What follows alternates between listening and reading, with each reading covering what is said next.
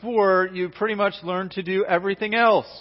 Reading and writing is a matter of, of first importance, if you will. It's something that you use uh, the rest of your life. It's something that, that grounds everything else. If you, if you cannot read and write well, you are going to struggle.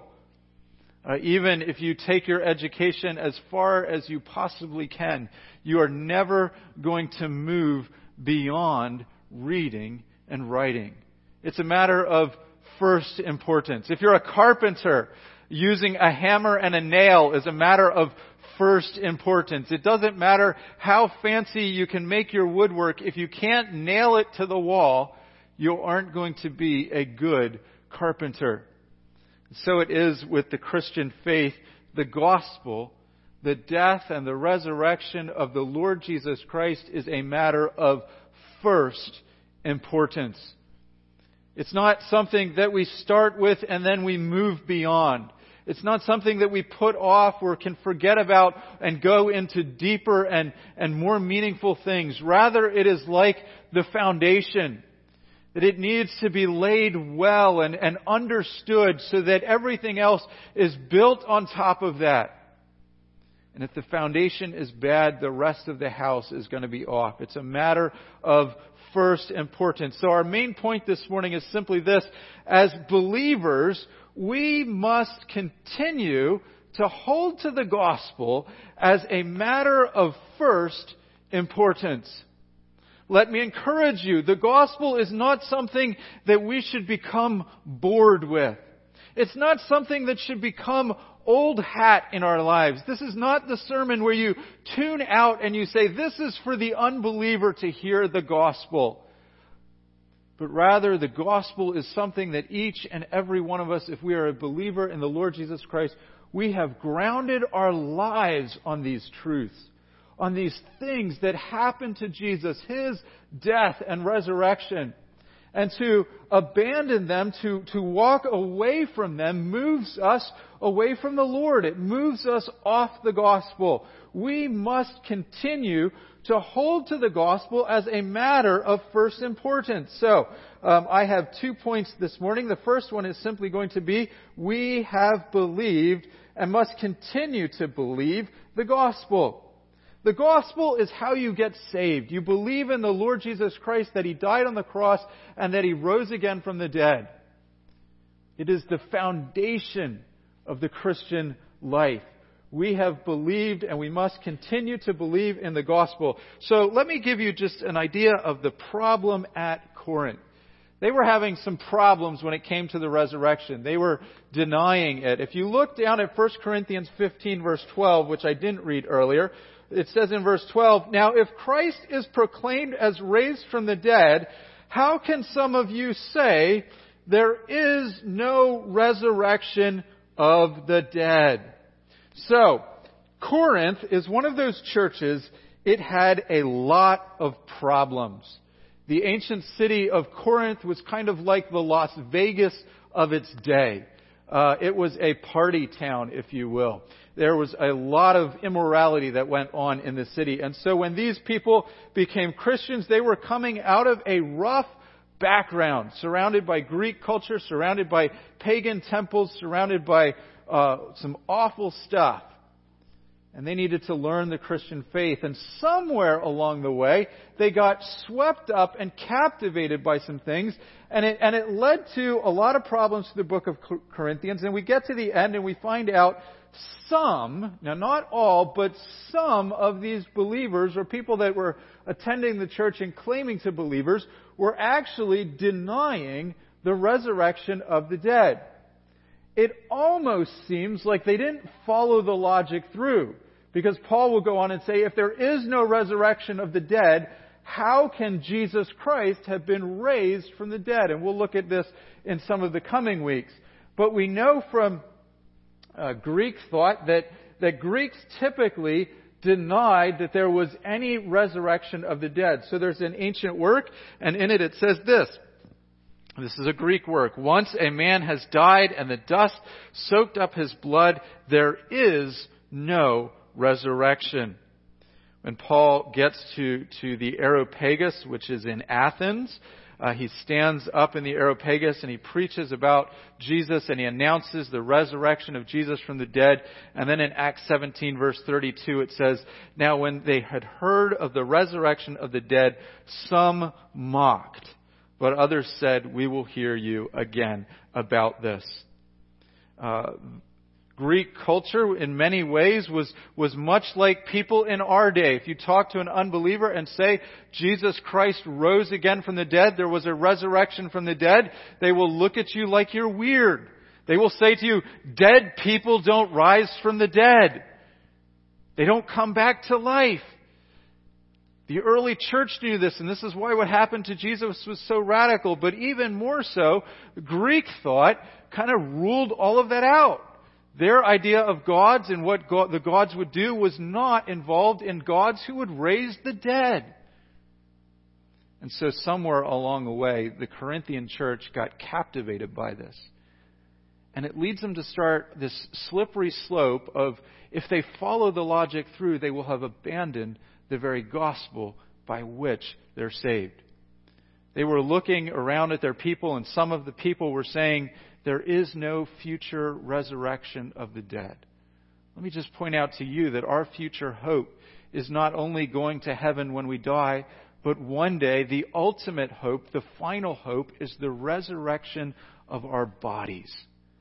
Being in heaven as a spirit is just the intermediate state. It's temporary. When we die, our bodies go into the grave, we go up into heaven, but the final hope is our bodies are raised from the dead, our spirits come back with Christ, and our body and our spirit are reunited, and we get a resurrection body in the new heavens and the new earth. That is our hope.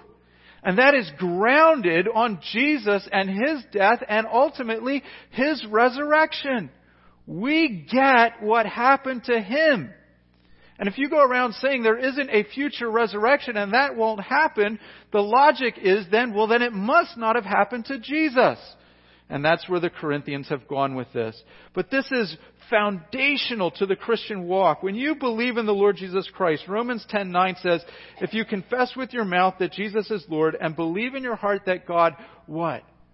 Raised him from the dead, you will be saved. So the gospel is what we believed and it's what we need to hold fast to. Look at verses 1 and 2. Now, I would remind you, brothers, of the gospel I preached to you, which you received, in which you stand, by which you are being saved, if you hold fast to the word I preached to you, unless you believed in vain most of the Corinthians, despite all of their problems, have not walked away from the gospel. So Paul goes back to these matters of first importance. He is like a inspector of the house going down into the basement and kicking the walls and saying, guys, this is our foundation. This is what you're grounded on. This is what you believed. This is what you stand in as a Christian, and you are being saved by this if you really are a believer in the Lord Jesus Christ. A genuine believer, and you see this in Corinth, a genuine believer can have a lot of muddled errors in their thinking, even sins cropping up, and still be a believer. And God is patient and God is gracious and He works this process over time of, of making us more like Him. But a genuine believer cannot be one who turns away from the gospel. Notice what he says, by which you are being saved if you hold fast to the word I preached to you, unless you believed in vain continuing in the salvation that we professed in the Lord Jesus Christ entails continuing to believe in the death and resurrection of Jesus Christ. We really do, as Christians, walk by faith. Paul says in Colossians, and you were once alienated and hostile in mind, doing evil deeds. He has now reconciled you in his body of the flesh by his death in order to present you holy and blameless and above reproach to him if indeed you continue in the faith, stable and steadfast, not shifting from the hope of the gospel that you heard, which was proclaimed in all of creation under heaven, of which I, Paul, am a minister. This idea of if you hold fast to the word I preach you unless you believed in vain, this uh, word vain has the idea of, of being without careful thought, without thinking it through, without consideration, unless you believed in a sort of haphazard manner. Someone who just maybe says, well, yeah, Jesus died and rose again, but doesn't think through what those professions of faith actually mean. Who doesn't actually in their mind and in their heart acknowledge, yes, Jesus really did rise from the dead. Sometimes when we lead someone to the Lord, we, we invite them to pray something we call sometimes the sinner's prayer. And sometimes we can be very specific with the wording, and that is, that is very good and that is very helpful. But it is not merely by saying the words, it is not just a matter of, of just spitting them out that makes us saved. Salvation and faith in the Lord Jesus Christ is not a, a just going through the motions.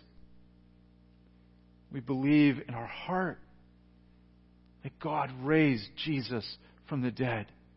When we confess these things with our mouth, we are, we are acknowledging them to be true. We have, we have thought about them. The Lord has laid conviction upon our hearts. There's an inward change that is going on. And Paul warns them lest you have believed in vain, lest you are careless about this, lest you are haphazard. There are times that you will encounter people and you will ask them, Are you a Christian? And they will say, Oh, yes. And then you begin to ask them, How, how do you know you're a Christian? Well, I walked down the aisle one time when my pastor asked if I wanted to be a Christian. That can be all well and good, and I'm not opposed to that. But just because you walk down the aisle, or just because your, your words go, your lips go through the motion of saying the word, doesn't mean you're saved. One who is saved is one who has put their faith and trust in the Lord Jesus Christ. You've believed in these things. You stand upon these things. You acknowledge in your heart that they are true. And not just in an intellectual sense, but the fact that they are true means Jesus can actually save me. He is actually Lord of all things. You and I must stand firm in the faith. We must continue in what we have first believed. Let that be an encouragement to you wherever you are in your spiritual life. Stand firm. Hold fast to those, those things that you've first believed. And it's good to, to go back and to refresh ourselves in them. When my, when my kids are, are getting sloppy in their handwriting, you, you set them down and you get a piece of paper and you, you get them to write the basic things again, to practice. Uh, sometimes for me, I, I learned Greek and Hebrew years ago when I was in Bible college. Well, Greek, Hebrew was seminary, but Greek I learned in Bible college. And, and you get going and you, uh, uh, you, you study it, and I'm at a point where I'm, I'm a little more comfortable in it now. But sometimes I forget the Greek alphabet. I know what's in the alphabet, but I, I can't always say it in order, or sometimes I forget. I, I know what the letter looks like, but I was looking, it was the Hebrew the other day, I was looking at one and I'm like, what's the name of that? I know it translates to an L, but what, what is that? And, and you have to go back and you have to dwell on the matter of first importance. You feel silly. I'm relearning the alphabet. Sometimes that's how it is with the gospel to remind ourselves what we are standing firm on, we, we go over it again.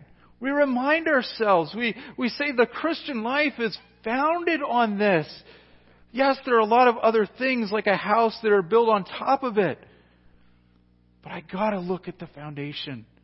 I gotta say the gospel matters more than anything else.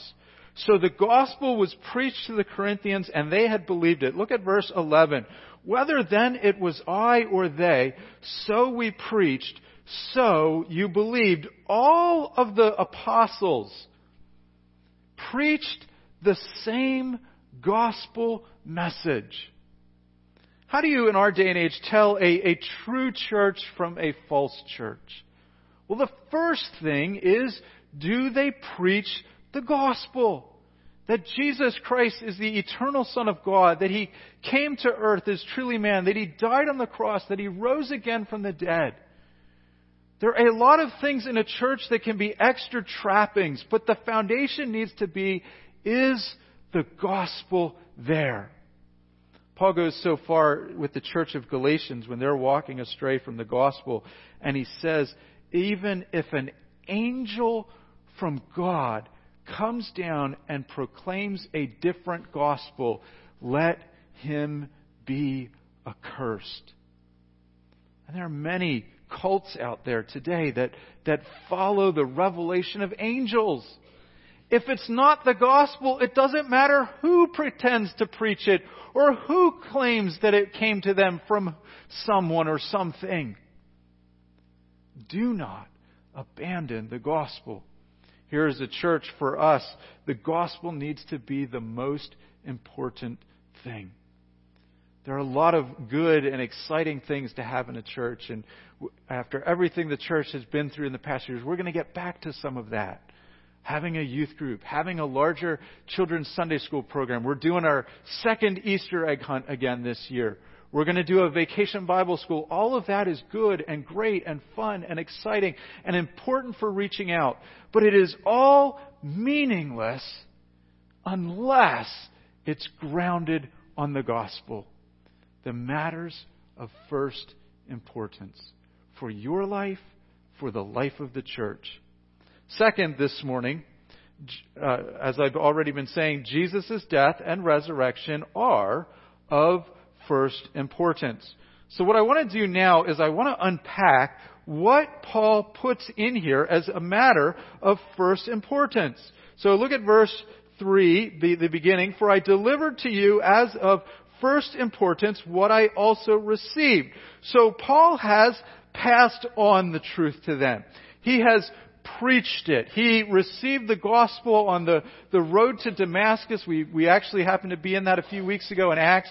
It came down as God opened up the heaven. He's received it. And all Paul does is he's a faithful servant passing it on. This is why Paul says to Timothy in, in 1 Timothy to guard the good deposit that was given to him. We as the church are not to be inventing new things. We, we take the gospel, the matter of first importance, and we pass it on. Uh, the pastor is not a, a, a, a, guy running a startup business who is a, a phenomenal entrepreneur who can come up with all kinds of new things. The pastor is the one who is to lead the church in guarding the good deposit. Now, it's fun and good and helpful when we do some things that are different or some things that are new, or we try a different way of reaching out, or maybe we try a different method of, of teaching children Sunday school, or a different time, or all those sorts of things. But at the core of the pastor's mission is to guard the good deposit, not to reinvent the wheel, so to speak but to see that the same thing that has been passed on for 2,000 years is passed on once again to all of you and to your children and to your grandchildren. It is of first importance. Some of you might, this analogy just popped into my head. Some of you might know with the, um, and if there are any teachers here that I offend, I, I apologize ahead of time.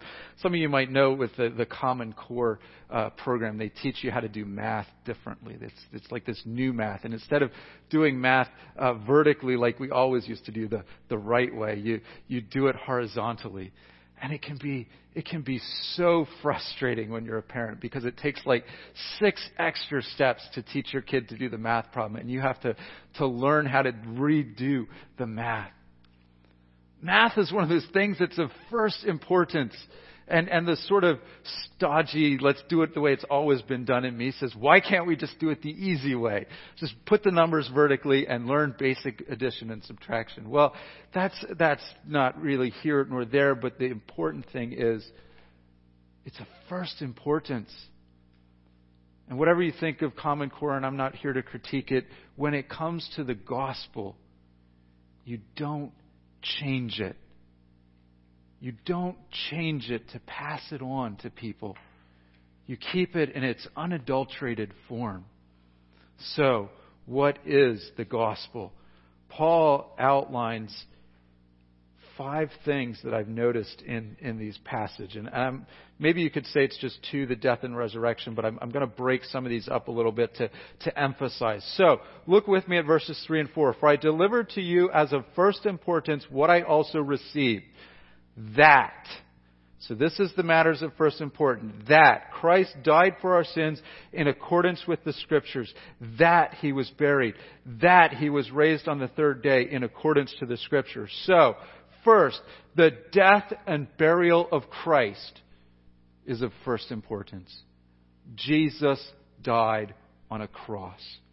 Acts chapter 2 verse 23. This Jesus delivered up according to the definite plan and the foreknowledge of God, you crucified and killed by the hands of lawless men. Jesus was crucified. He didn't live out his life. He didn't die by an accident. He was put to death on the cross. The second thing is why he died on the cross. Notice it says that Christ died for our sins. This is I'm, I'm breaking this up maybe a little artificially, but notice this aspect that is of first importance the death of the Lord Jesus Christ was a substitutionary death. He stood in our place for our sins. You cannot compromise this. This is a matter of first importance. And there are people, there are places, there are churches, there are theologians out there today, there are pastors out there today that will say, yes, Jesus died on the cross. But substitution, Him paying for our sins, that sounds barbaric. They will say, you know, it was sort of, they will, they will come up with other reasons for why Jesus Christ died on the cross. Well, God didn't put him there. God didn't really want him to go there, or it was some sort of example for all of us. Look at how, how Jesus was this great servant. Well, he certainly was a great servant. And, and it is an example. But it's also more than that. He died for our sins. What put him there? What could lead God the Father to send his Son to earth to have him undergo such a horrible death.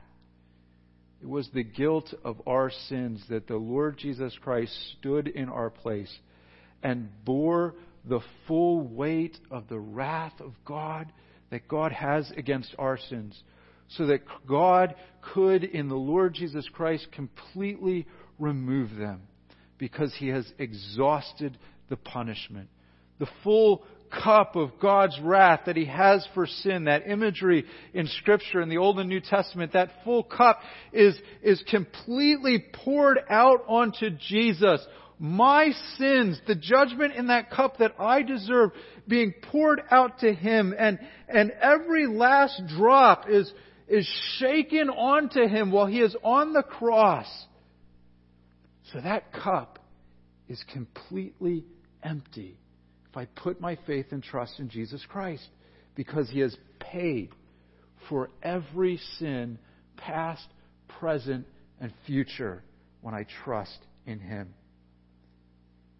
2 Corinthians 5:21 For our sake he God made him Jesus to be sin who knew no sin so that in him we might become the righteousness of God Christ bore all of the legal weight of our sins, all of the guilt, all of the, the punishment.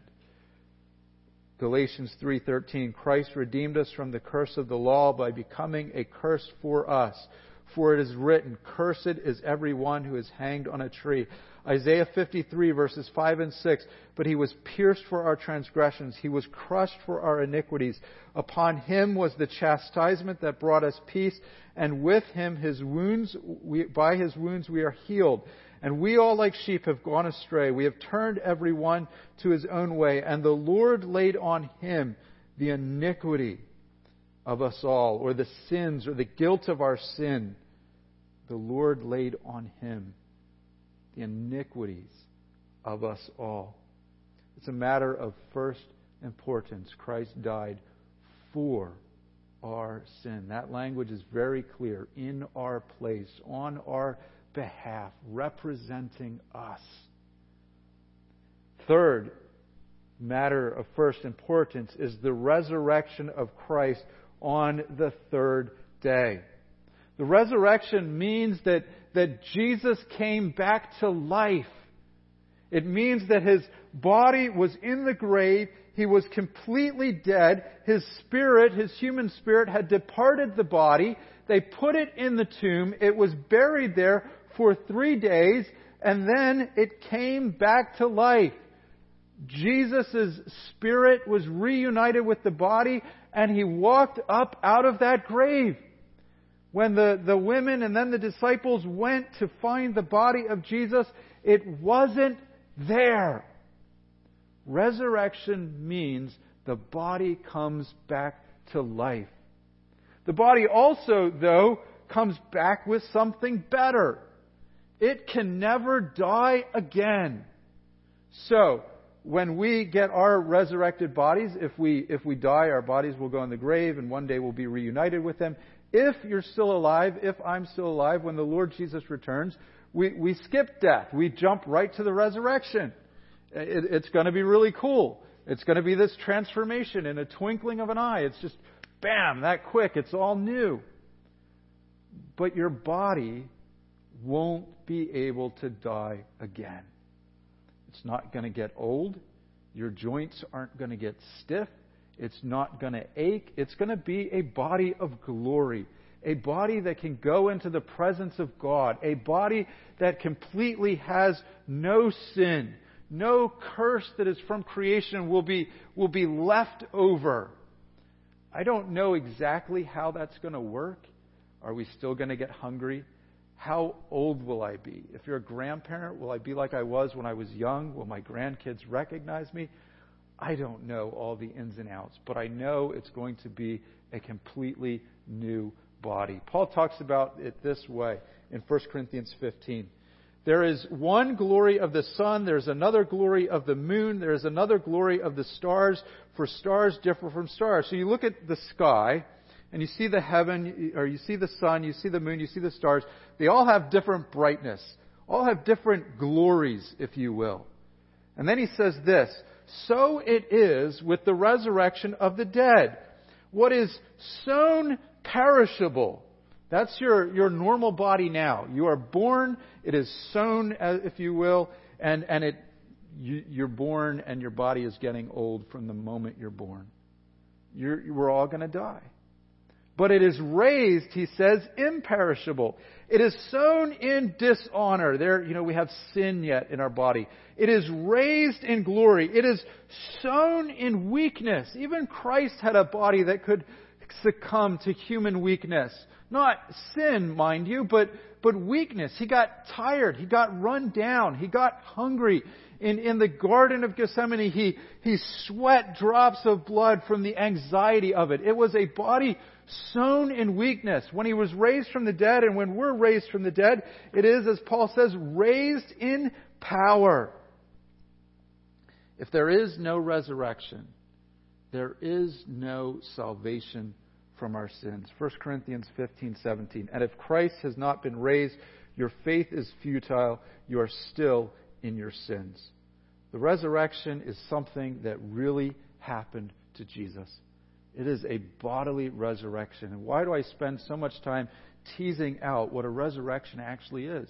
Because you will, from time to time, encounter people that will either A, deny the resurrection, or B, redefine what resurrection is.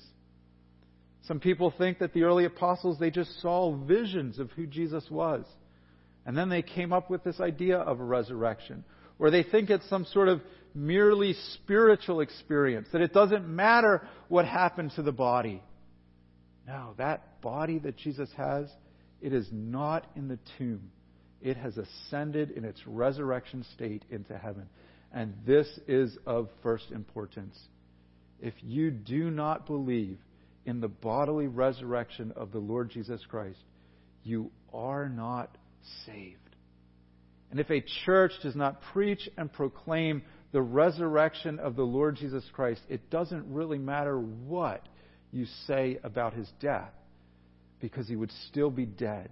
He would still be under the curse of sin, and we would have no liberation and freedom and redemption from our sins.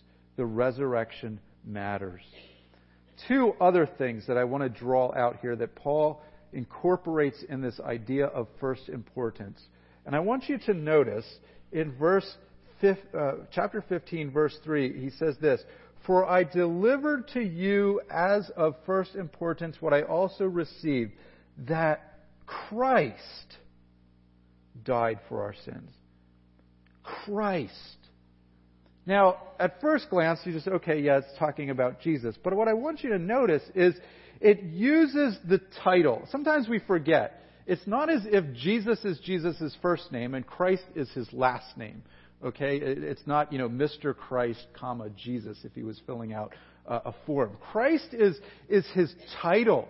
It comes out of the Old Testament that he is the Messiah. Christ is the word that means anointed. And in the Old Testament, you think about how God would anoint prophets and priests and kings, and they were marked out for a task. And the Old Testament promises a final one, the anointed one, who will be set on the throne of David, who will rule like a king. Jesus is that Christ who died and rose again.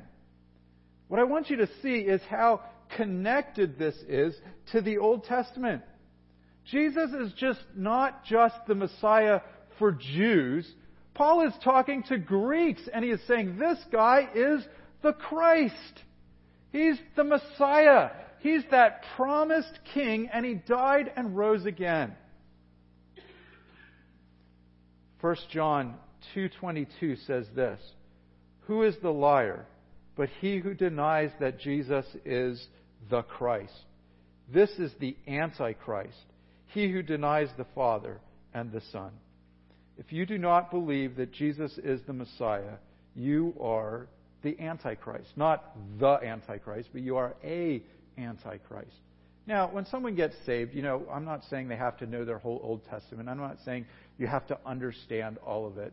But if you're going along in your Christian walk and you're reading the Old Testament and you're saying, well, this Messiah, that, that's not really Jesus. You're walking away from matters of first importance. In Islam, they believe that Jesus was a prophet, not the Messiah. In, in the early church, there was a heresy called Marcionism, where they denied that, that Jesus was the Messiah from the Hebrew Bible. They thought that the word Christ was sort of a, a spiritual part of Jesus.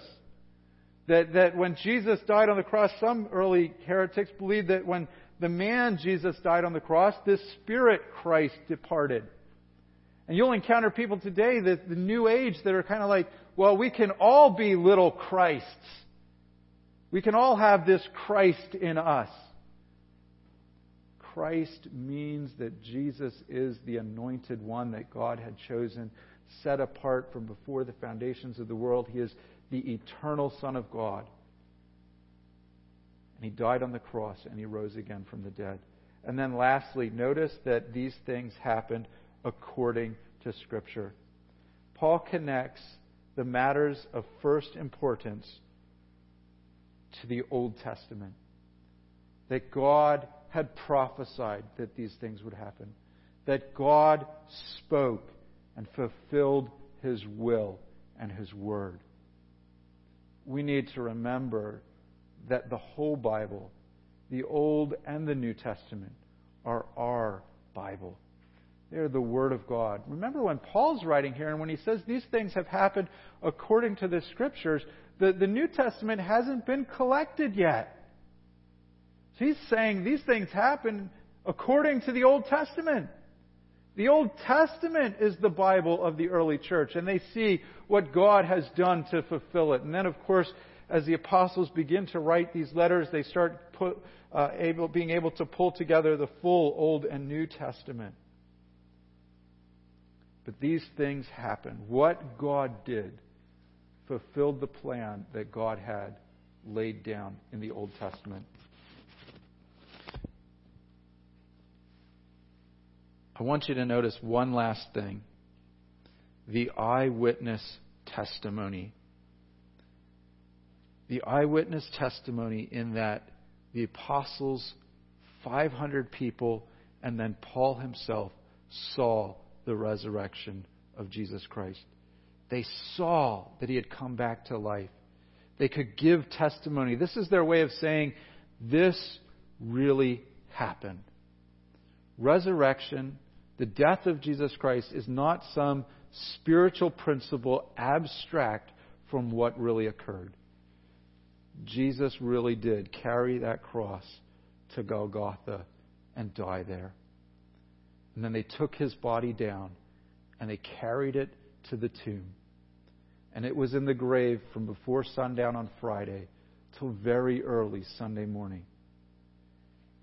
And when the ladies went out to the tomb, they could not find the body because it had been raised from the dead. That is the matters of first importance. Let me just close with encouraging you and I. Don't lose sight of first importance issues. These things matter. They matter for your spiritual life. It doesn't matter if you're a little kid. This is of first importance for you. It doesn't matter if you're a grown adult, if you've been a Christian for 60 years. It's of first importance. You never move beyond this. Uh, there's a theologian.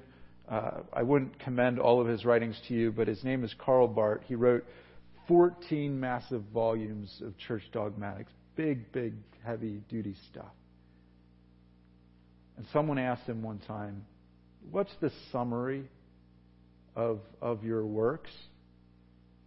And according to the story, he said, Jesus loves me, this I know, for the Bible tells me so. Huge, knowledgeable, smarter than me guy. And he didn't forget the matters of first importance. I'm not commending all of his works, but I am commending to you that spirit of don't forget the first importance. Cherish these things. Pass them along. We should freely have the mindset of what are we doing to, to raise up disciples of the church? The core of it, we are passing on the gospel. Paul says he preached it, they received it, and they stand upon it. We want to preach it. We want to see people receive it. We want to ground people, young and old, to stand upon it. That's how the Lord builds his church. We're going to close with a word of prayer this morning. Our gracious God and Heavenly Father, Lord, uh, we just come before you this morning and ask that you would ground us as a church body in, in the matters of first importance. That we would stick to these things, that we would hold fast to them, that you would give us a vision for grounding our lives on the truth. There are so many other things that, that are important, but help us not to lose sight of the most important. There are many things that maybe worry us about our world or our culture or the direction it's heading or how people are, are wandering away from you or what is happening in society. Lord, let us not be distracted by those things. Ground us in the matters of first importance. Let us share them with our kids and our grandkids or our nieces, our nephews, our, our family. As we gather as a church, may it be something that excites us, uh, that brings us joy. That it doesn't become old hat in our spiritual lives to, to hear the message of Jesus dying on the cross, paying for our sins, and rising again from the dead. We just give you all the praise, all the honor, and glory. Watch over us as we go out from here. Give us a sweet time of fellowship afterwards and, and bring us back in, into your house next week. In your precious name we pray. Amen.